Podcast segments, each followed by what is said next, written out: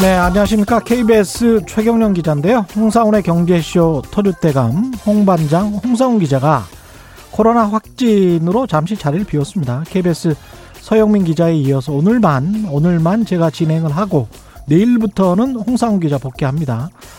예, 홍상훈의 경제쇼 이전에 최경영의 경제쇼였는데 예, 기억하고 반가워해 주시는 분들이 있으리라고 믿고 오늘만 진행하겠습니다. 자, 그럼 홍상훈의 경제쇼 본격적으로 출발해 보도록 하겠습니다. 유튜브 오늘도 함께 갑시다.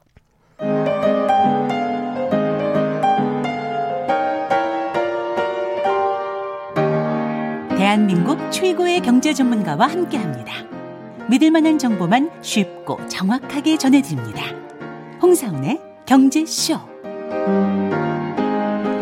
네, 우크라이나를 침공한 러시아, 정확히 오늘로 17일째라는데요. 러시아에 대한 국제사회 경제 제재 아주 강하게 있고 러시아도 좀 반발을 하고 있는데 전쟁이 빨리 끝났으면 좋겠습니다만은 이 상황 어떻게 될지 최준영 법무법인 율천 전문위원 나와 계십니다. 안녕하세요. 네, 안녕하세요. 예, 이게 오늘도 사실은 최경영의 최강시사에서 네, 다른 경제학자분이 나와서 이야기를 했는데 이게 좀 장기전으로 갈 수 있다라는 외신 보도들도 있고 우려가 네네, 있었는데 예, 최 박사님은 어떻게 보시는지 모르겠습니다. 저는 사실 여러 번 틀려서 예상하기가 좀 죄송스럽습니다. 뭐 예, 처음에 전면전으로 가지는 않을 것 같다라는 예, 말씀을 사실 드리기도 했었고 예, 하다 보니 계속 틀려요. 잘 틀리는. 예측은 틀리라고 하는 거라고 그러지 예, 않습니까? 예. 근데 이제 뭐 현재까지 진행된 상황을 보면 몇 가지 이제 스토리로 요약할 수 있죠. 러시아군이 의외로 취약한 모습을 보이고 있고, 그렇죠. 그다음에 우크라이나군이 의외로 잘 싸우고 있다. 그렇죠. 그 두 가지로 이제 핵심이 요약이 되는 거죠. 예. 그런데 결과적으로 큰 틀에서 놓고 보면 스토리는 템포는 느리지만 그대로 가고 있다라는 게 사실은 제 생각입니다. 그대로 가고 있다는 건 어떻습니까? 양측의 세력 차이가 원체 크잖아요.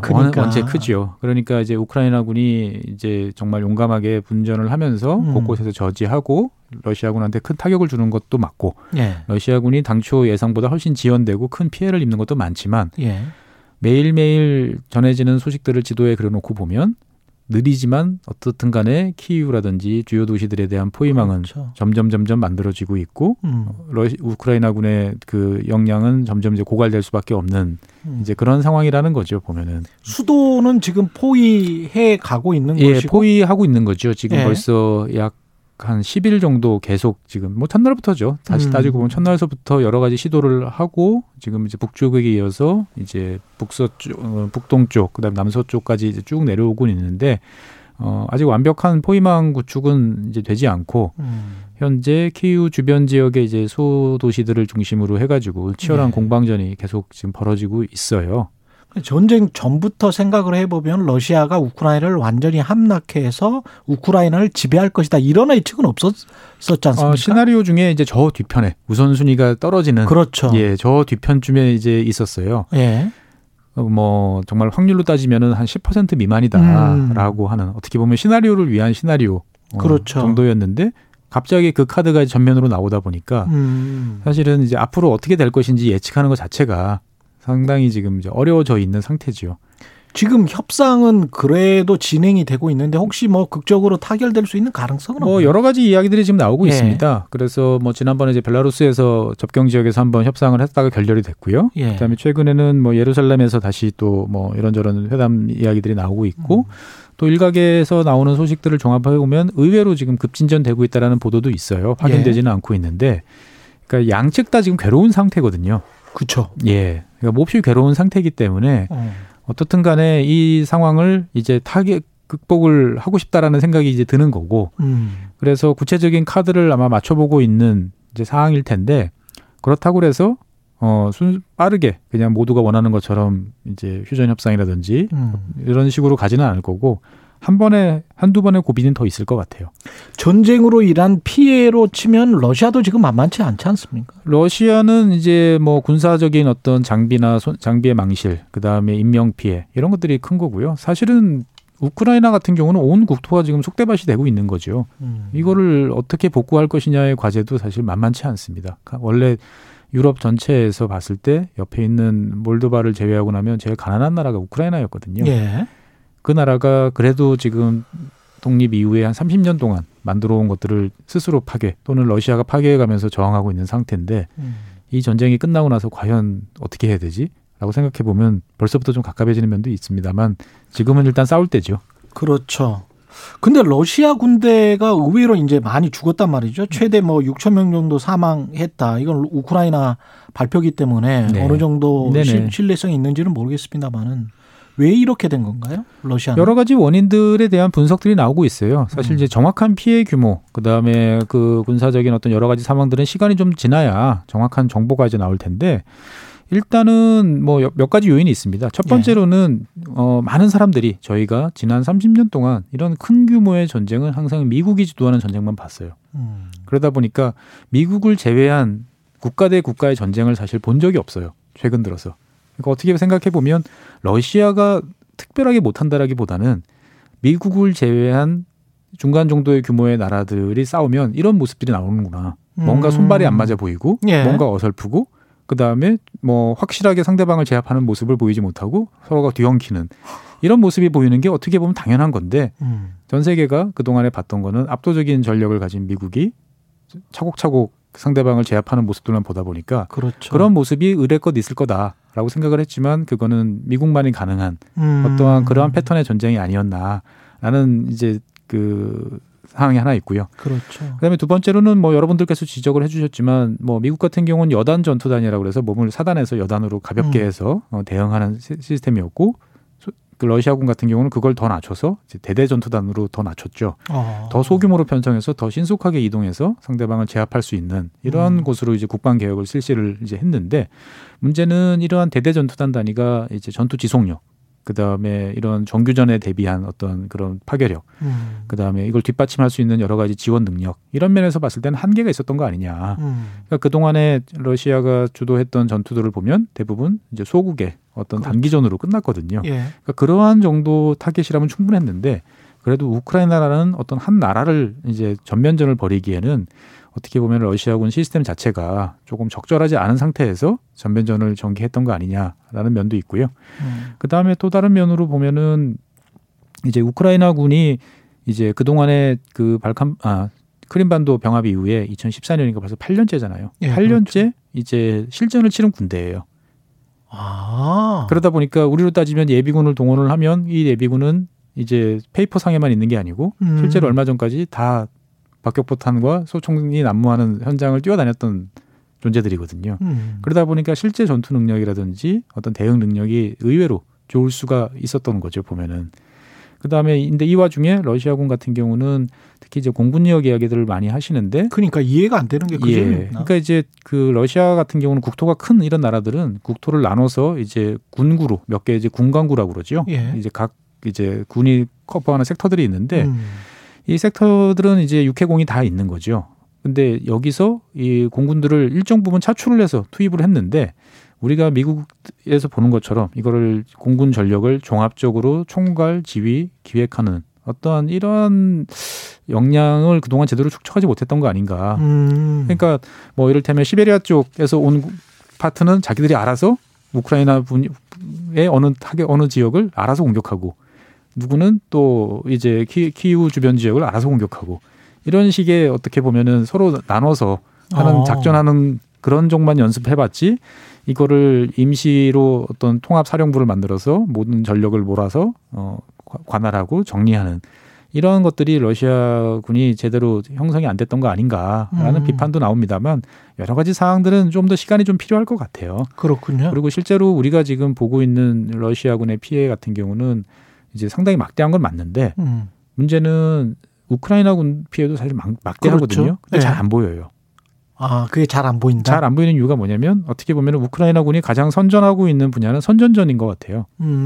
그러니까 그 국제 여론에 대한 선전전 이런 것들은 아주 효과적으로 잘 하면서 러시아를 상당히 압박하는 큰 기여를 하고 있는데 이제 그러다 보니까 정확한 평가라든지 어떤 그런 것들을 좀 아직은 좀 어려운 요소로 작용하는 것도 사실입니다. 보면 나토군이 직접적으로 개입할 수 있는 지금 상황은 아니잖아요. 그렇죠. 그런 상황에서 이제 젤렌스키 대통령이 비행 금지 구역을 좀 설정을 해달라 우크라이나 상공을. 근데 그걸 이제 나토 쪽에서 이제 받아들이지 않은 것은 결국은 직접적으로 참전은 못하겠다는 그런 의미죠. 그렇죠. 근데 이제 예. 거기에 대해서 사실 뭐 많은 사람들이 좀 아쉬움과 안타까움을 이제 이야기를 하는 게 우리가 이제 그런 이야기를 많이 했잖아요. 전략적 모호성.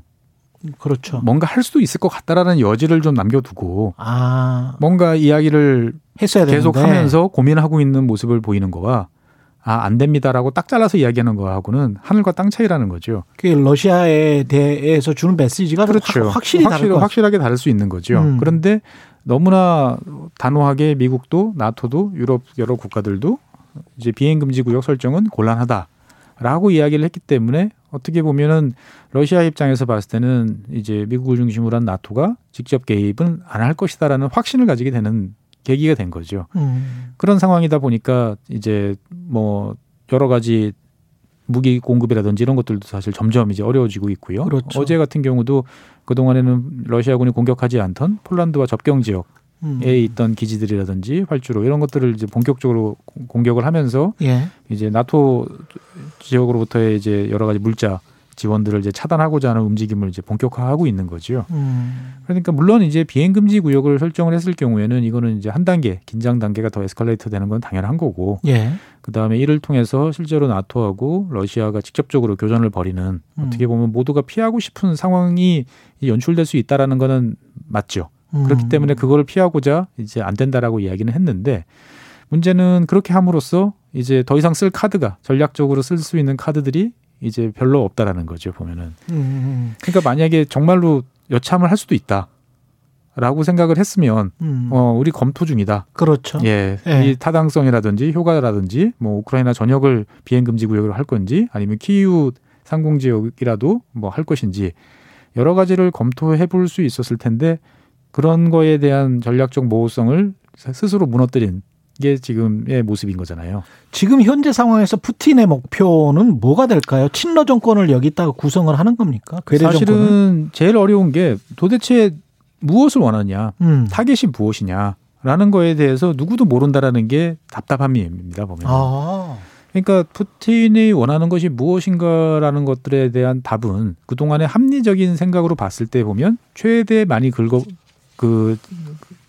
많이 진도를 나가보면 예. 크림반도 어떻게 보면 섬처럼 고립되어 있는 크림반도하고 러시아를 영토로 연결하는 즉 흑해 주변 지역을 점유를 해서 크림반도와 러시아 본토를 연결하는 어떠한 그 정도 그러면 이제 우크라이나의 이제 흑해 접근을 차단하거나 위축시킴으로써 이제 그 여러 가지 이제 향후 영향력을 확대하는 정도가 그동안엔 제일 합리적인 방안이라고 그렇죠. 다들 생각을 했었거든요. 지정학적으로 딱 그렇게 보였죠. 그렇죠. 예. 그 정도면 최소의 희생으로 비용으로 할 수 있을 거고 그 정도면 우크라이나도 어쩔 수 없이 오케이를 해야 되지 않겠냐라고 했는데 의외로 전면전을 선택을 했다라는 것들은 그러면 도대체 러시아가 원하는 게 무엇이냐라는 질문을 던져봤을 때 답을 하기가 상당히 어렵다라는 거죠. 보면.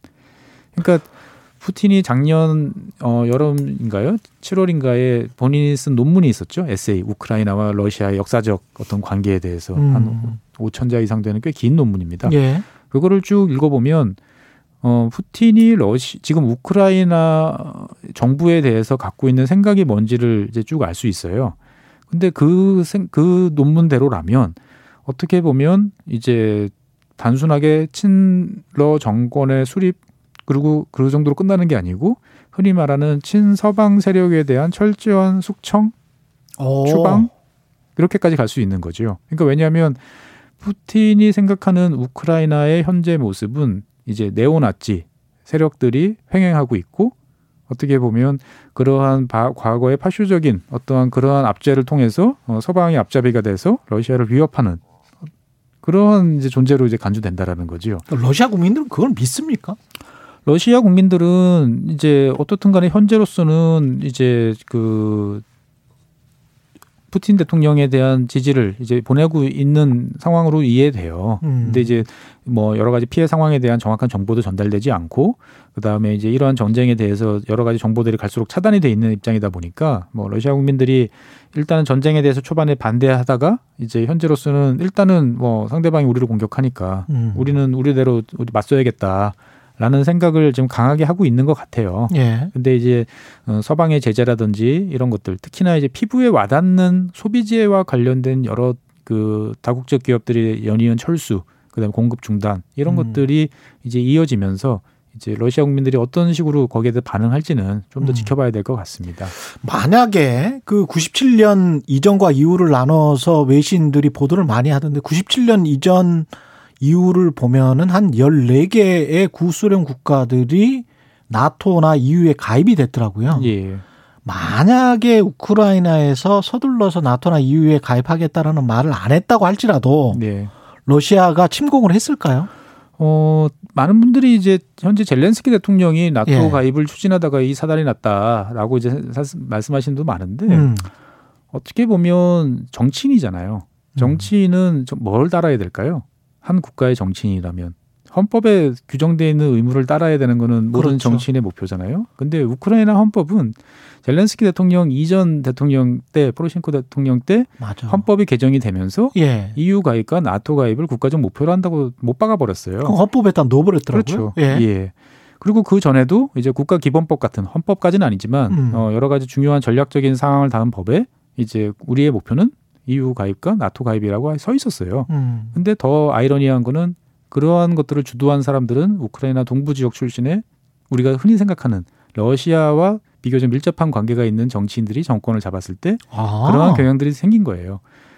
본인이 정권을 잡았지만 잡고 나서 보니까 이게 우리가 갈 길은 결국은 친서방이다. 그리고 국민들이 그 친러 성향으로 기울던 두 번의 정권을 이제 오렌지 혁명과 유로마이단 두 번의 이제 정치적인 그 무력 투쟁을 통해 가지고 끌어내렸잖아요. 그럼 정치인들로서는 따를 수밖에 없는 거예요. 유권자의 그 그렇죠. 표심이니까. 예, 예. 유권자가 그동안 두 번이나 칠러 정권에 대해서 심판을 했고 그다음에 거기에 따른 목표가 그러면 그 추상적인 가치가 구체화될 수 있는 키워드가 뭐냐라고 하면 EU와 나토라는 두 가지 키워드로 이미 우크라이나 국민 사회는 정해져 있는 거예요. 그러네요. 예. 그러니까 우리 입장에서 봤을 때는 그걸 안 했으면 전쟁이 안 일어났겠지. 라고 생각을 말은 할 수 있지만 우크라이나 입장에서 봤을 때는 지난 2000년부터 생각해보면 한 20년 동안 치열한 내부적인 투쟁 갈등을 통해서 일단은 정리가 돼 있는 거죠. 꼭 했어야 되는 국가적 과제인 거고 정치인들로서는 그간의 모습을 지켜본 바로서는 이거를 안 하겠다라고 말할 수 없는 거죠. 그러면 내가 대통령에서 내려가야 되는 그렇군요. 예, 상황이라는 것들을 좀 염두에 두고 우리가 좀 바라볼 필요가 있을 것 같아요. 이 서방 강대국들이 그 제재를 하는 것들, 경제적 제재는 지금 많이 하고 있는데 이 제재들은 어느 정도의 강도다라고 지금 평가를 하세요?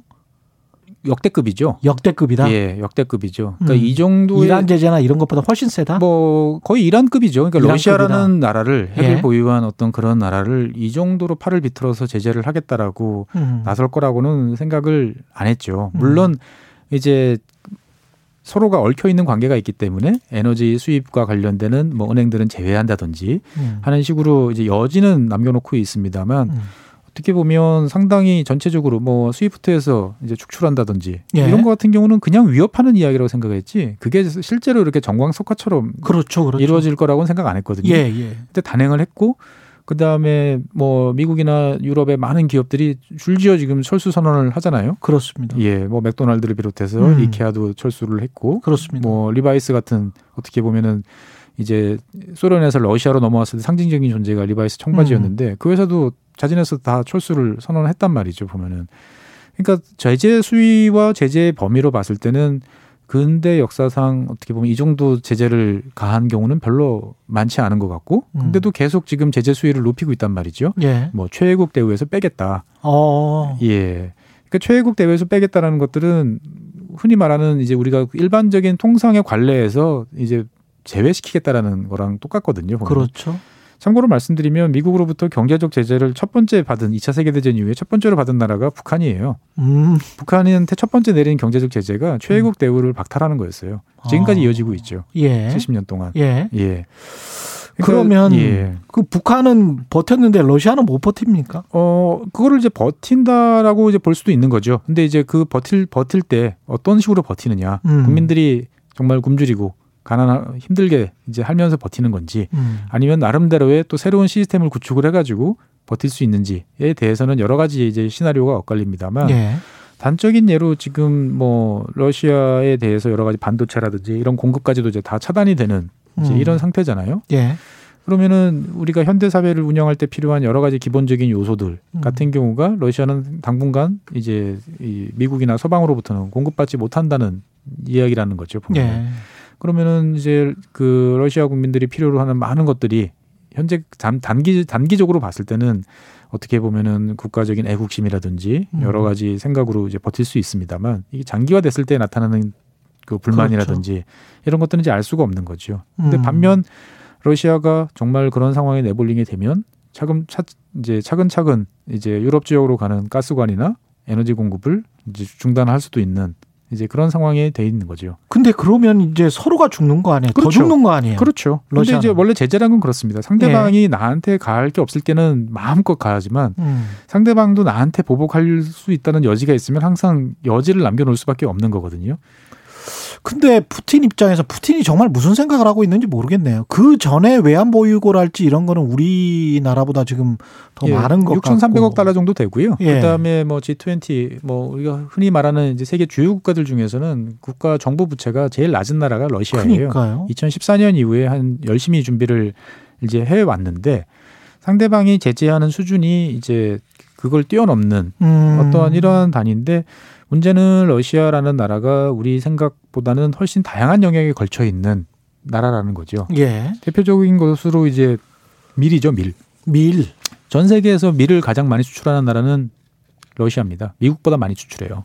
아, 그렇군요. 예. 그래서 그럼 러시아 밀을 누가 사가냐 하면 주로 중동 국가들이 많이 사갑니다. 세계에서 밀을 제일 많이 수입하는 나라 중에 하나가 이제 이집트를 비롯한 중동 국가들이에요. 그렇습니까? 예. 우크라이나 같은 경우도 순위로 따지면 한 4위 정도 되는 나라죠. 그러면 당장 이제 러시아가 이제 해외에 대한 이제 곡물 수출을 이제 그렇죠. 제한을 받아서 못하게 됐다. 예. 그러면 그 불똥이 튀는 것들은 이제 중동 지역으로 튈 가능성이 있어요. 아프리카라든지. 예. 2010년 전후한 이제 아랍의 봄 같은 경우가 왜 생겼냐 여러 가지 설명이 있습니다만 그 중에 하나는 물가 상승이었거든요. 물가 상승된 원인 중에 하나는 당시에 러시아가 극심한 가뭄으로 인해 가지고 밀 수출을 중단시켰어요. 국내에다가 먼저 공급해야 된다고. 아, 그렇군요. 그러면서 이제 중동 지역의 민생고가 이제 폭발적으로 이제 어려워지면서 국민들 불만이 터져 나왔던 게 한 원인이었어요. 그렇게 따지면 지금 러시아가 이제 러시아를 이제 공격했을 때 나올 수 있는 여러 가지 이제 문제점들은 시간을 두고 이제 서방이라든지 다른 국가에 이제 영향을 미칠 수도 있는 거지요. 미칠 수밖에 없겠습니다. 당장은 이제 뭐 사일로에 저장해 놓은 곡식들이 있으니까 큰 문제는 없습니다만 지금 이제 파종돼 있는 파종해 놓은 겨울밀들을 제대로 수확할 수 있을까요? 우크라이나가. 그렇죠. 그다음에 우크라이나 전 세계에서 가장 그 많은 비료를 수출하는 나라도 이제 러시아. 그다음에 러시아와 더불어서 우크라이나 침공을 같이 돕고 있는 벨라루스. 이 두 나라가 전 세계적으로 봤을 때 아주 핵심적인 비료 또 수출 국가예요. 아. 우리가 콩 같은 경우는 남미의 브라질에서 많이들 또 이제 수입들을 여기저기서 많이 하는데 브라질 같은 경우는 전체 비료의 절반 이상을 러시아에서 수입을 합니다. 근데 이제 무역 제재로 이게 안 된다라고 생각하면 이제 또 난리가 나는 거죠. 도미노네. 그렇습니다. 그러니까 이제 여러 가지로 얽혀 있는 것들을 그 희생을 감내하고라도 전쟁을 멈추겠다라고 이제 멈추고 러시아가 물러서라고 지금 강요를 하고 있는데 러시아가 그냥 이제 물러서는 게 아니고 나름대로의 방식으로 뭔가 문서화시키는 걸 원하는 거 아닙니까 지금 러시아는? 그러니까 러시아 입장에서 봤을 때는 그러면 무엇을 원하냐? 그러면 제일 합리적으로 봤을 때 보면은 자 나토가 이제 우크라이나의 가입에 대해서 우리는 받지 않겠다. 그다음에 우리도 이제 그 나토 가입을 추진하지 않겠다. 그다음에 푸틴 입장에서 봤을 때는 당연히 요구할 수 있는 게 이제 그 무장 해제까지도 요구할 수 있을 것 같아요. 우크라이나에? 예. 너희들 이제 더 이상 더 무기를 또 갖고 있으면. 또 티격태격할 때 어려울 수 있으니까 이제 아주 제한된 요건으로만 무장을 갖춰라라고 이제 요구를 할 수도 있는 거죠. 이제 보면은 그럼 뭐 거의 점령군이네요. 그렇게 되면 그렇죠. 예. 그러니까 뭐 그 마크롱 대통령이 이제 뭐 핀란드화 뭐 이야기도 이제 했었지만 그렇죠. 중립국가. 그 중립국가라는 게 우리가 생각하는 그 스위스처럼 이제 우아한 중립국이 아니라는 거죠. 정말 가랑이 사이를 길 정도의 어떤 그런 것들을 감내하면서 갔던 게 핀란드거든요. 주 핀란드 소련 대사는 총독이었어요. 총독. 예, 그래서 핀란드 같은 경우는 예전 냉전 시기에 도서관에서 소련 비판하는 책들은 다 찍고 다 검은색으로 검열하고 일체 방송에 내보내지도 않고. 아, 우리 일제시대랑 비슷해. 그렇습니다. 그러네요. 예, 그러면서 이제 당시 핀란드 대통령은 틈만 나면 모스크바를 방문해서 이제 그 공산당 간부들하고 보드카잔을 기울이면서 어떻게든 좋은 관계를 유지하려고 노력했던 게 이제 폴란드의 중립국 하라는 거죠. 그 지금 언론에서 나오는 거는 러시아의 디폴트 가능성 이야기를 하지 않습니까? 예. 바로 디폴트가 될 가능성은 없을 거고 러시아는 최대한 버티기는 버틸 텐데. 뭐 이 상황에서 왔을 때는 굳이 버티려고 노력할 필요도 없을 수도 있죠. 그래요? 예. 그냥 내 돈 뭐 돈 안 주겠다 이렇게 그렇습니다. 나올 수도 있습니까? 예. 그럴 수도 있는 거죠. 어차피 빌려준 사람들은 주로 유럽의 은행들, 뭐 프랑스라든지 이제 이탈리아 이런 쪽, 특히 아마 오스트리아 뭐 이런 쪽 은행들이 이제 많을 거예요. 미국 은행들은 익스포저가 별로 없어서 이왕 막장인데 뭐 내 손해가 아니다. 그렇죠. 채권자들 당신들 손해다. 당신들 손해라고 생각을 하는 거죠. 나는 채무자일 뿐이다. 네. 예. 그리고 뭐 루블로 상환하겠다. 루블로 상환하겠다. 예. 뭐 여러 가지 이야기를 할 수도 있는 거죠. 이제 보면 물론 막장으로 가는 거예요. 그렇게까지 갈 것이냐, 예. 아닐 것이냐에 대한 이제 견해는 여러 가지로 이제 엇갈리는 거고요. 실제로 디폴트를 선언했다 하더라도 그러면은 이제 러시아가 나중에라도 갚을 거냐. 뭐 러시아는 예전에 이제 제정 러시아라든지 뭐 구소련 뭐 부채라든지를 나름대로의 방식으로는 갚아왔던 또 그런 전통이 있거든요. 그러면은 네. 그러다 보니까 이제 뭐 디폴트 여부 자체가 중요한 건 아닌 것 같아요. 이미 이제 뭐 그런 거를 신경을 쓰고 거기에 대해서 행동을 이제 제약받을 단계는 아닌 것 같고요. 일단은 이 러시아와 우크라이나 같은 경우는 힘 대 힘으로 부딪혀서 이제 한 번은 결론이 나야 될 것 같습니다. 그러니까 양쪽 중에 누가 탈진하든지 둘 다 더 이상 못하겠다. 라고 할 때까지는 이제 아직 시간이 좀 더 걸릴 것 같다. 근데 그렇다고 해서 일각에서 이야기하는 것처럼 장기전, 몇 달씩 가는 장기전을 하기에는 우크라이나는 물론이고 러시아도 이제 여력이 이제 별로 없다라고 볼 수 있을 것 같아요. 근데 러시아나 이제 우크라이나 전쟁에서 그 우크라이나 국민들을 제일 걱정해야 되는 거는 맞지만 근데 이제 세계 경제 차원에서 봤을 때는 인플레이션이 계속 진행되고 있었기 때문에 네. 미국 경제도 타격을 입고 특히 이제 우리나라 경제도 타격을 입을 수밖에 없는 그런 상황이란 말이죠. 그러니까 이제 국가별로 입장이 되게 예. 천차만별일 수밖에 없는 거죠. 당장 이제 이를테면은 이제 아까 말씀드린 것처럼 우크라이나와 이제 러시아의 밀 수출이 뭐 전면적으로 중단됐다. 그렇죠. 그러면 제일 이득을 보는 사람은 누굴까요? 미국 중서부의 농민들입니다. 갑자기 수출 가격이 대폭적으로 인상이 되면서 그렇죠. 사실 미국 그 수출 농업 수출 같은 경우는 지난 한 20년간에 걸쳐 가지고 국제적으로 경쟁자들이 너무 많아졌다라고 분석을 하고 있어요. 그러니까 과거 같으면 이제 식품 가공업에서 쓸 수 있는 곡물, 뭐 밀이라든지 옥수수를 규격에 맞춰서 할 수 있는 나라는 미국밖에 없었어요. 예. 근데 지금은 대부분의 곡물 수출 국가들이 국제적인 표준에 맞춰서 미국 수준의 이제 제품들을 생산을 해내고 있어요. 그러다 보니까 미국 같은 경우는 미국 그 농업은 사실 되게 치열한 경쟁에 직면해 있다라는 보고서를 자주 냈었거든요. 예. 그런데 이제 단기적으로 가격은 급등했고 경쟁자는 제일 큰 경쟁자는 사라지고 그러면 미국 농민들 입장에서 봤을 때는 좋네. 좋은 거죠. 그다음에 에너지 가격이 폭등을 해서 배럴당 $150, $170 이렇게 됐을 경우에 미국도 보면 산유국이잖아요. 산유국이죠. 세계 네. 최대의 산유국은 현재 미국이죠.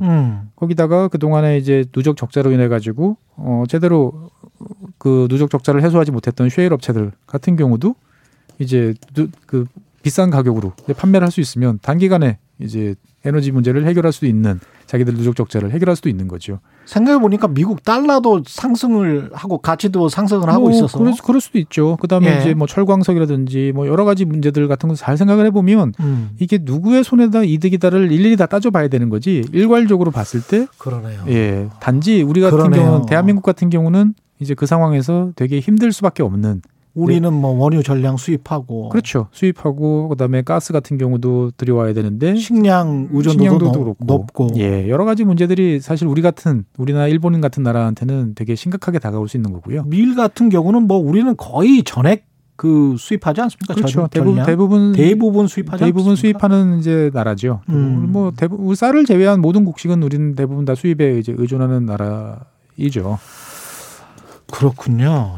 그러면 각국이 대처하고 반응하고 이런 것들도 다를 수밖에 없겠습니다. 그렇습니다. 예. 그러다 보니까 이제 이란 입장에서 봤을 때는 미국이 이제 우호적 태도로 나올 거라고 생각을 하고 이제 협상 카드를 본격적으로 꺼내들고 맞춰보는 거고요. 이란과 베네수엘라도 그런 것 같더라고요. 그렇죠. 미국 특사가 갑자기 난데없이 베네수엘라를 방문해가지고 이게 도대체 왜 갔냐. 석유로 증산해달라. 그렇죠. 라는 거죠. 그러니까 예. 러시아 석유 대신에 이란과 베네수엘라 석유로. 근데 베네수엘라는 또 제재를 하고 있었단 말이죠. 그렇습니다. 미국이. 그러니까 이제 우리가 일정 부분 이제 잡았던 그립을 좀 놔주겠다라는 거고. 그 다음에 뭐 이란 같은 경우는 그 동안에 이제 중국에 대해서 이제 할인된 가격으로 이제 원유를 공급하면서 중국과 여러 가지 구상무역 형태로 이제 이런 거 저런 걸 받아왔는데 그렇죠. 그걸로는 자국민들이 필요한 것들을 충당해줄 수가 없는 거죠. 그러니까 이러던 차에 보면 이렇게 원유 가격이 뛰고 급상승하고 미국 입장에서 봤을 때는 동맹국들을 챙겨야 되는 입장에서 봤을 때 보면 이란산 원유가 이럴 때 어느 정도 들어와주면 상당히 큰 도움이 되는 것뿐만 아니고 그 러시아가 생각하고 있는 지정학적인 위치에서 그 암묵적인 동맹자 역할을 하던 이란을 탈락시킬 수 있는 그런 카드를 또 미국 입장에서 보면 생각할 수밖에 없는 거죠. 미국은 역시 대국이군요. 그렇습니다. 세계를 경영을 하는군요. 예. 그러니까 예. 원자재의 병참을 스스로 생각을 하면서 지금 일을 풀어가고 있는 거네요. 그러니까 이제 그런 미국의 사정을 알기 때문에 이란 같은 경우는 오히려 이제 더 내라? 예, 더 내라. 더 좋은 카드를 갖고 와라라고 계속 이야기를 하는 거죠, 보면은. 근데 이제 유럽 입장에서는 약간 좀 다를 거란 말이죠. 천연가스가 묶여있기 때문에. 네. 그래서 유럽 입장이나 독일 입장은 조금 다를 것 같습니다. 그러니까 여러 나라 국가별로 좀 다른데 예. 일단 독일 같은 경우는 이제 그동안에 우리가 자기들이 이제 러시아의 천연가스에 좀 과도하게 의존했다라는 이제 반성을 하고 그럼 어떻게 할 거냐라는 문제에 대해서 이제 더 빨리 이제 재생에너지에 기반한 경제로 넘어가겠다. 그 다음에 이제 기존의 독일 같은 경우는 거의 전량 천연가스를 다 파이프라인으로만 받아왔거든요. 예. LNG를 갖고 오고 싶어도 제대로 된 터미널이 이제 많지 않은 상황이었는데 이제 LNG 수입 터미널도 이제 건설을 해서 이제 가겠다라고 이제 나오고 있는 거죠. 아, 재밌네요. 예. 이 상황 자체는 어떻게 보면 누구한테는 또 다른 기회가 될 수도 있을 것 같은데 네. 중국 이야기를 좀 해야 될 것 같습니다. 우리 경제 이야기 하기 전에. 네. 중국은 가장 긴장을 하고 있을 거예요. 이 상황을 예의주시하고 있을 것 같은데. 오늘 아침 오늘자 이제 보도에 따르면 이제 미국 쪽에서 이제 흘린 정보죠. 네. 러시아 정부가 중국에 대해서 이제 군수 물자와 무기에 대해서 지원을 요청했다. 그 보도 저도 봤어요. 예. 그 말은 이제 뒤집어 보면 러시아가 이제 한계에 왔다라는 거죠.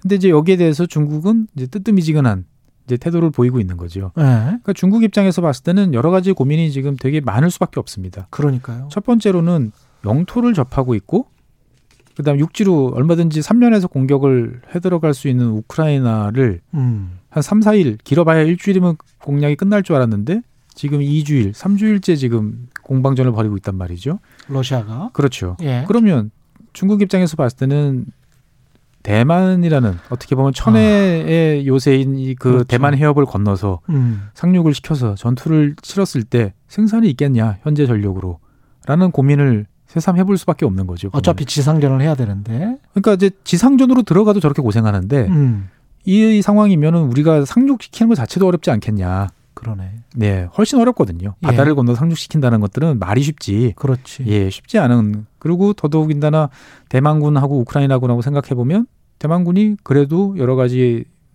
그 준비 태세라든지 뭐 무기라든지 훨씬 낫겠죠. 우위에 있다. 그리고 예. 이제 그 분명히 미국 같은 경우는 우크라이나 같은 경우는 미국으로부터 안전을 보장받는 어떤 뭐 조약이라든지. 이런 것들이 없었던 것에 비해서 대만 같은 경우는 이제 미국 대만 관계법이라든지 이런 거에 의해서 확실하게 안보에 대해서는 최소한 미국이 책임져 준다라는 약속을 지난 70년대 후반서부터 지금까지 계속 받아오고 있거든요. 예. 그러다 보니 이제 대만 침공은 기본적으로 이제 미국과 직접 대결을 각오해야 되는 상황을 염두에 둬야 되는데 러시아의 모습을 보면 중국 입장에서 봤을 때는 과연 우리가 러시아보다 잘할 수 있을까?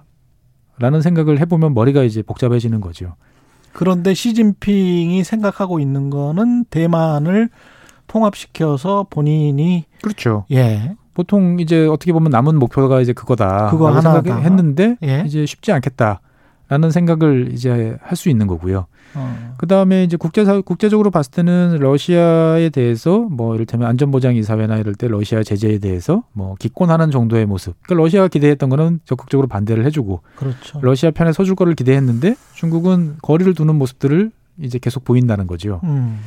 한편으로 보면은 중국은 우크라이나가 첫 번째로 이제 중재를 서달라고 요청했던 나라가 중국이었어요. 예. 예. 근데 중국은 일단은 상황을 지켜보겠다라고 해서 이제 거절을 하면서 어떻게 보면은 이제 러시아 편을 또 들기도 하고. 그러니까 그러니까 러시아 입장에서 봤을 때는 중국의 태도가 마음에 들지 않는 거예요. 그렇죠. 좀 더 화끈하고 확실하게 지원해줬으면 좋겠는데 그건 안 해주는데 중국 입장에서 봤을 때는 우리가 할 수 있는 만큼 최선을 다하고 있다라고 또 이야기를 할 수 있는 거죠. 왜? 여기서 조금 중국이 선을 더 나가면 이제 러시아에 대한 경제 제재만큼 중국에 대한 여러 가지 제재들도 나올 수 있는 거죠. 이제 보면은. 근데 중국으로서는 훨씬 러시아보다 국제적인 관계나 무역이나 얽힌 게 많기 때문에 예. 선뜻 이제 그런 것들을 감당하기가 쉽지 않은 이제 그런 상황일 수도 있는 거죠. 근데 이제 중국 입장에서는 그 경제 제재를 하는 그 양상이나 이런 것들도 이제 유심히 볼 거란 말이죠. 그러면 이런 말씀하시는 분들도 있더라고요. 그 외환 보유고를 저렇게 6천억 달러 정도, 중국은 뭐 지금 3조 달러입니까? 예. 훨씬 더 많이 가지고 있는데 6천억 달러 가지고 있어도 달러를 쓸 수가 없으면 예. 그런 극단적인 상황에서는 필요가 없으니까. 예. 달러를 쟁겨놓는 예. 이런 저장해놓는 이런 방식의 어떤 것들을 지향하면서 예. 달러 가치가 좀 하락하고 이렇게 될 가능성, 중국 위안화를 어떻게든 통용시킬 그 가능성 조금 더 멀리 보고 그럴 수도 있죠. 예. 근데 이제 그 러시아 입장에서 봤을 때도 중국한테 계속 늪처럼 끌려가고 싶진 않은 어떻게 보면 중국의 원자재나 대주는 이제 그 속국처럼 예. 가는 모습들은 극력도 꺼려 하거든요. 그러니까 중국과 이 구소련 지금 러시아의 관계는 되게 친밀해 보이지만 항상 서로를 믿지 못하는 근본적으로 믿지 못하는 이제 그런 관계라는 것들도 있고요. 다른 한편으로 보면 중국은 결정적인 타이밍을 보고 있지 않나라는 생각을 저는 지금 하고 있습니다. 어떤 타이밍? 만약에 이제 정식으로 이제 내가 중재에 나서겠소. 아, 네. 해서 어떻게 보면 이제 시 주석이 나서서 이제 푸틴 대통령을 만나고 젤렌스키 대통령을 만나고 하면서 이제 양측을 조율하는 모습들을 보이면서 오히려 그래서 국제적인 관계를 이제 해주면서 미국 입장에서 봤을 때는 본인이 더 이상 어떻게 직접 나서기 애매한 상태에서 그렇죠. 중국이 나서서 이제 적절한 중재안을 내놔서 이 사태를 수습하는 이렇게 되면 미국 입장에서 봤을 때는 중국에 대해서 이제 뭔가 또 도움을 받았다라고 할 수 있는 거고. 그렇죠. 그 다음에 뭔가 현재 과거에 가해지던 여러 가지 제재라든지 압박을 낮춰야 되지 않냐라는 생각을 또 할 수밖에 없거든요.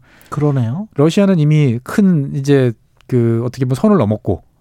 근데 선을 넘는 거를 그래도 어느 정도에서 주저앉히는데 중국이 역할을 해줬다라고 하면 미국 입장에서 봤을 때는 중국에 대한 입장, 태도가 지금하고는 또 바뀌어야 되거든요. 최고의 시나리오인데? 그러니까 이제 그 타이밍을 바라보고 있다라는 예. 또 이야기들도 있어요. 만약에 그 시나리오대로 간다면 지금 현재 이제 인플레이션의 문제가 다른 것도 있지만 블록화된 경제 때문에 중국의 싼 그렇죠. 공산품이 공급망이 제대로 가동되지 않으니까. 그렇죠. 예. 그래서 이제 미국과 서방 진영과 중국으로 나뉘는 이 블록화된 경제 를 좀 뚫을 수 있다면 과거처럼 싼 중국 공산품이 전 세계로 갈 수 있다면 인플레이션이 좀 낮아지지 않을까 그런 기대감이 있단 말이죠. 예, 기대감은 있지만 뭐 예. 사실은 중국도 인건비가 많이 오르고 생산 비용이 많이 올랐기 때문에 그 영향은 뭐 제한적이라고 이제 볼 수 있을 것 같고요. 예. 그래서 중국이 이론적으로만 보면 딱 타이밍에 등장을 해서 여러 가지 외교적인 적극적인 활동을 하면 최상의 어떤 시나리오 얻을 그렇죠. 수 있는 것들을 얻어낼 수 있는 시나리오인데 문제는 중국이 그동안에 봤을 때 국제적으로 이런 적극적인 어떤 분쟁 상황에 대해서 중재나 적극적인 롤을 해봤던 역할이나 경험이 별로 없어요. 예, 항상 이제 정치적인 어떤 민감한 문제에 대해서는 뒤로 조용히 물러서면서 이제 경제적인 쪽에 집중을 해왔기 때문에 예. 중재라든지 이런 것들은 또 해본 나라, 역할을 해왔던 나라들의 또 이 노하우라는 게 또 있거든요. 그렇죠. 그러다 보니 이제 마크롱 대통령 같은 프랑스 같은 나라가 해보겠다고 계속 나설 수 있었던 거고. 예. 예. 근데 그에 비해서 중국은 아직까지 그런 특히나 이런 이제 어떻게 보면은 선을 넘어도 한참 넘는 상황에 개입해본 적이 없었거든요. 그러다 보니 이제 중국이 정말 나설 거냐. 만약에 중국이 정말 나선다 그러면 어떻게 보면 다시 한 단계 또 바뀔 수 있는 거죠. 국제 질서가. 세계 최대 민주주의 국가라는 인디아는 왜 이 사태에 관해서 이렇게 미온적입니까? 인도는 기본적으로 이제 옛날서부터 이제 비동맹 이제 국가의 어떤 맹주라고 스스로를 자부했었고요. 그 다음에 이제 인도 입장에서 봤을 때 최고 국가 안보 전략에 있어서 1등은 뭐냐면 파키스탄과 맞서는 거예요. 근데 파키스탄은 철저하게 이제 친중 국가거든요. 예. 그러면 중국을 견제할 수 있는 모든 나라는 인도 입장에서 봤을 때는 다 우리의 친구입니다. 그게 러시아가 됐든 미국이 됐든 뭐 어느 나라든 프랑스가 됐든 어느 나라든 인도는 상관없다. 노프라브룸입니다. 파키스탄과 러시아가 친하면 인도 입장에서는. 예, 그러니까 지금 입장에서 봤을 때는 파키스탄이 중국으로부터 뭐 전투기라든지 여러 가지 많이 받을 때 인도는 뭐 내가 미국제든 프랑스제든 러시아제든 상관하지 않고 내가 맞설 수 있으면 다 도입하겠다. 그리고 거기에 대해서 제재해? 그럼 난 반대로 가겠다라는 거죠. 그러다 보니까 뭐 러시아로부터 S-400 그 대공 미사일 체제를 수입하더라도 미국이 선뜻 인도에 대해서 말을 못 하는 거죠. 왜? 인도에 대해서 섣불리 움직였다가는 어렵게 만들어놨던 쿼드라든지 중국 포위망의 한 축이 완전히 무너질 수밖에 없거든요. 그러다 보니까 인도는 어떻게 보면 자국의 그 독자적 영역을 확보를 하고 있는 상태고, 그래서 일각에서는 뭐 만약에 이런 상태가 유지되면 이제 러시아가 인도를 이제 매개 삼아서 인도에서 뭔가 외환 거래 이런 것들을 할 수도 있다라는 이야기들도 하지만 뭐 그거는 이제 좀 더 지켜봐야 될 것 같고요. 예. 그래서 인도 입장에서 봤을 때는 이런 상황을 극대화 잘 활용해서 자국의 영향력, 자국의 자율성 이런 거를 이제 극대화시키려는 좋은 이제 카드로 생각을 하는 거죠. 아주 이제 복잡한 세계의 역학관계를 좀 들여다봤는데 우리나라 이야기를 한 10분 정도 해보죠. 곡물 가격이나 원유 가격이 상승을 하고 그 여파가 영향을 미치려면 또 지금도 안 그래도 비싼데 물가 상승률이 높은데 예. 뭐 외신을 보니까 1분기나 2분기 정도 좀 더 지나야 더 큰 파도가 밀려온다. 예예. 보통 네. 인플레이션이라는 게 원유 가격 상승 이후에 그거는 맞습니까? 그렇죠. 그러니까 이제 뭐 지금은 어떻든 간에 이제 심리적으로 위축이 됐지 그렇죠. 당장 재고가 없는 건 아니거든요. 다 뭐든지 재고라는 게 어느 정도 있고 구해보면 돈을 더 주면 구할 수 있는 상황이 어느 정도는 지속이 되죠. 예. 근데 이제 시간이 더 지나가서 이제 재고가 바닥이 나는 그런 시점이 이제 뭐 한 1, 2분기 정도 더 있을 때 시기라고 보면은 이제 본격적인 파고는 이제 그때서부터 이제 올 수도 있는 거죠. 그래서 그때 되면 지금 수준보다 더 올라갈 수도 있다라고 말씀들을 이제 하시는데 사실 저는 좀 이번 사태를 바라보면서 우리 국민들이 조금 인식과 관점을 좀 바꿨으면 좋겠어요. 어떻게요? 그러니까 우리는 항상 어떤 일이 생기면 야 우리한테 미친 영향이 뭐야? 우리가 경제적으로 뭘 해야 되지? 어떻게 이걸 맞춰야 돼? 라는데만 초점을 맞춰왔어요. 예. 그런데 우리는 이제 어느 순간인가부터 세계 이제 뭐 7위 정도 수준에 이제 경제 대국이 됐고, 그렇죠. 예, 소프트 파워로 봤을 때 세계가 부러워하는 나라가 됐다고 스스로 자부한단 말이죠. 예. 그러면 이러한 어떤 국제적인 관계에 대해서 좀 더 냉정하고 객관적으로 바라보면서 우리의 롤을 어떻게 가져갈 것인지, 우리의 역할을 그러면 어떻게 갈 것인지. 왜냐하면 우리나라 같은 경우는 이제 러시아라는 나라와 어차피 이제 통일이 됐을 경우에는 또 한 접할 수밖에 없는 나라고. 그렇죠. 블라디보스토크. 예. 그 다음에 뭐 꼭 그런 관계가 아니다 하더라도. 이제 동해상공에서 가끔은 또 러시아 전투기와 우리나라 전투기들이 또 서로가 맞서는 일들도 가끔 벌어지기도 하는 그렇죠. 어떻게 보면 러시아와 직접적인 이해관계가 있는 나라가 우리나라란 말이죠. 그러면 이럴 때 이제 우리가 어떤 태도를 취해야 되느냐에 대해서도 이제 여러 가지로 고민을 해볼 사항이 있는 거죠. 그러니까 뭐 다른 한편으로 보면은 미국이 주도하는 노선에 100% 동조해서 적극적으로 나서서 이참에 이제 확실하게 블록을 형성해서 이제 신뢰할 수 있는 한미동맹, 그다음에 미국으로서의 최우방이라는 지위를 획득하자라는 노선이 있을 수도 있고 다른 한편으로 봤을 때는 그래도 러시아라는 나라를 누가 어찌할 수 없지 않겠는가. 그러면 이 관계가 끝나고 났을 때 우리한테 미칠 수 있는 여러 가지 영향들이 또 있지 않을까를 고려해보면서 다양한 옵션과 시나리오는 존재하지 않나? 라는 논의도 사실은 고려해볼 수 있는 그렇죠. 거거든요. 보면은. 그렇죠. 그런데 그런 것들에 대한 전반적인 냉정함보다는 어떻게 보면 상당히 사태를 이제 그 뭐라고 해야 되나 좀 너무 피상적으로만 좀 바라보는 듯한 그런 모습이 아직도 이어지고 있다라는 게 좀 안타까운 거지요. 그러니까 우리 정도의 경제력을 가진 이제 그리고 뭔가 이제 동아시아에서의 역할, 롤을 이제 서로가 많은 사람들이 기대하고 있을 때 그럼 어떤 포지션을 취해야 될 것인가? 라는 거에 대해서 좀 진지하게 고민을 해야 되는데, 제가 생각했을 때는 뭐 이 미국을 중심으로 한 원체 이 서방의 그 단일 대우가 큰 것도 있었고, 그렇죠. 또 한편으로는 대통령 선거라는 또 이런 과제도 있었기 때문에 어쩔 수 없다라는 면도 있긴 하지만, 예. 다른 한편으로 보면 이런 과제에 대해서 좀 더 다각도로 다양한 큰 그림을 좀 그려보는 시도, 그다음에 그거를 중심에 놓고 논의하는 어떤 사회적 어떤 뭐 논의 체계 이런 것들이 좀 갖춰지는 모습을 봤으면 좋겠어요.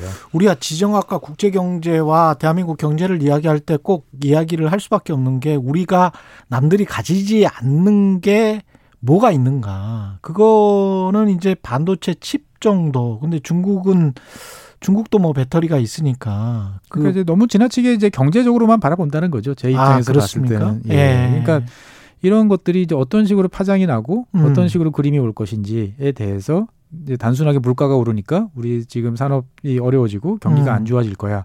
이런 걸 떠나서 그럼 이 파장이 그러면은 이제 중국과의 아까 말씀드렸던 중국과의 관계 변화. 그러면 이것들이 만약에 중국이 그런 시나리오로 갔을 때 그럼 미국의 태도 변화가 되면 예. 우리는 지금 어떻게 보면 중국이 무섭게 쫓아오고 있다가 미국이 반도체 제재나 통신 제재를 통해서 중국의 팔을 비틀어 놓고 있어서 그렇죠. 지금 한동안 한숨 돌리고 있는 상태인데 예. 이게 한순간에 또 바뀔 수도 있다라는 생각을 또 해야 되는 거죠. 보면은. 그 미국의 결정에 따라서 바뀔 수도 있는 거죠. 중국이 만약에 적절한 수준에서 뭐 제어를 하면서 정말 상상력이 필요하네요. 그렇죠. 예. 그러면 이제 인도 같은 나라는 그러면 또 우리가 어떻게 할 것이며 그다음에 우리가 이제 최근 들어서 방위 사업 산업 같은 경우로 해서 열심히 수출을 이제 많이 하는데 네. 이것 같은 경우도 그러면 이제 어떤 식으로 대응을 할 것인지 가령 이를테면 아 유럽이 드디어 눈을 떴어 이제 위기에 맞춰서 독일이 이제 재군비를 선언했어 네. 아 그러면 우리 좋지 드디어 정신 차렸구나 저 자식들 이렇게 이야기를 한단 말이죠. 예. 뒤집어 생각해 보면 세계 최고의 자주포는 사실 독일제거든요. 가격이 너무 비싸서 그리고 현재 생산 라인이 없어서 이제 우리나라 K9 자주포 같은 게 많이 팔리고 있는 상황인데 독일 같은 나라가 맘먹고 팔고도 붙이고 다시 재군비를 선언해서 라인을 구축하고 돌리기 시작하면 우리나라 방위사업 같은 경우는 또 다른 또 위기에 봉착할 수 있는 거거든요. 기회라고 생각될 수도 있는 게 언뜻 그 상상력을 발휘해 보면 가스관을 차단하고 뭐 가스관을 노드 스트림 1도 그렇고요. 뭐 이런 논의가 진행이 되다 보면 LNG선으로 네.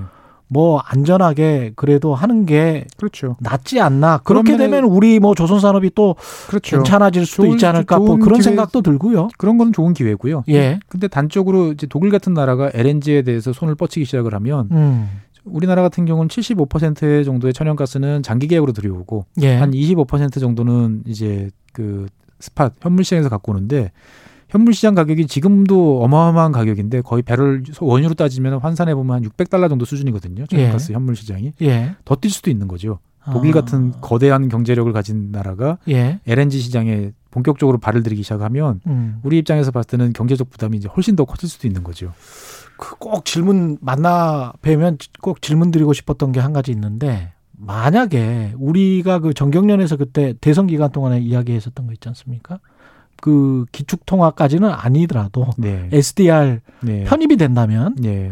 어떤 효과가 있을까요? 글쎄요, SDR 편입 자체로 그 자체로 뭐 큰 효과를 기대하기는 저는 쉽지 않다라고 예. 생각이 되어지는 거고 통화와 관련돼서는 지금 다양한 시도들이 전 세계적으로 많이 있지 않습니까? 디지털 화폐라든지 예. 예. 중앙은행이 발행하는 뭐 암호화폐라든지 그렇죠. 예, 이러한 상황들이 이제 진행이 어떻게 될 것인지를 좀 봐가면서 가는 거지. 기축통화에 관한 논의는 우리가 너무 빨리 가는 게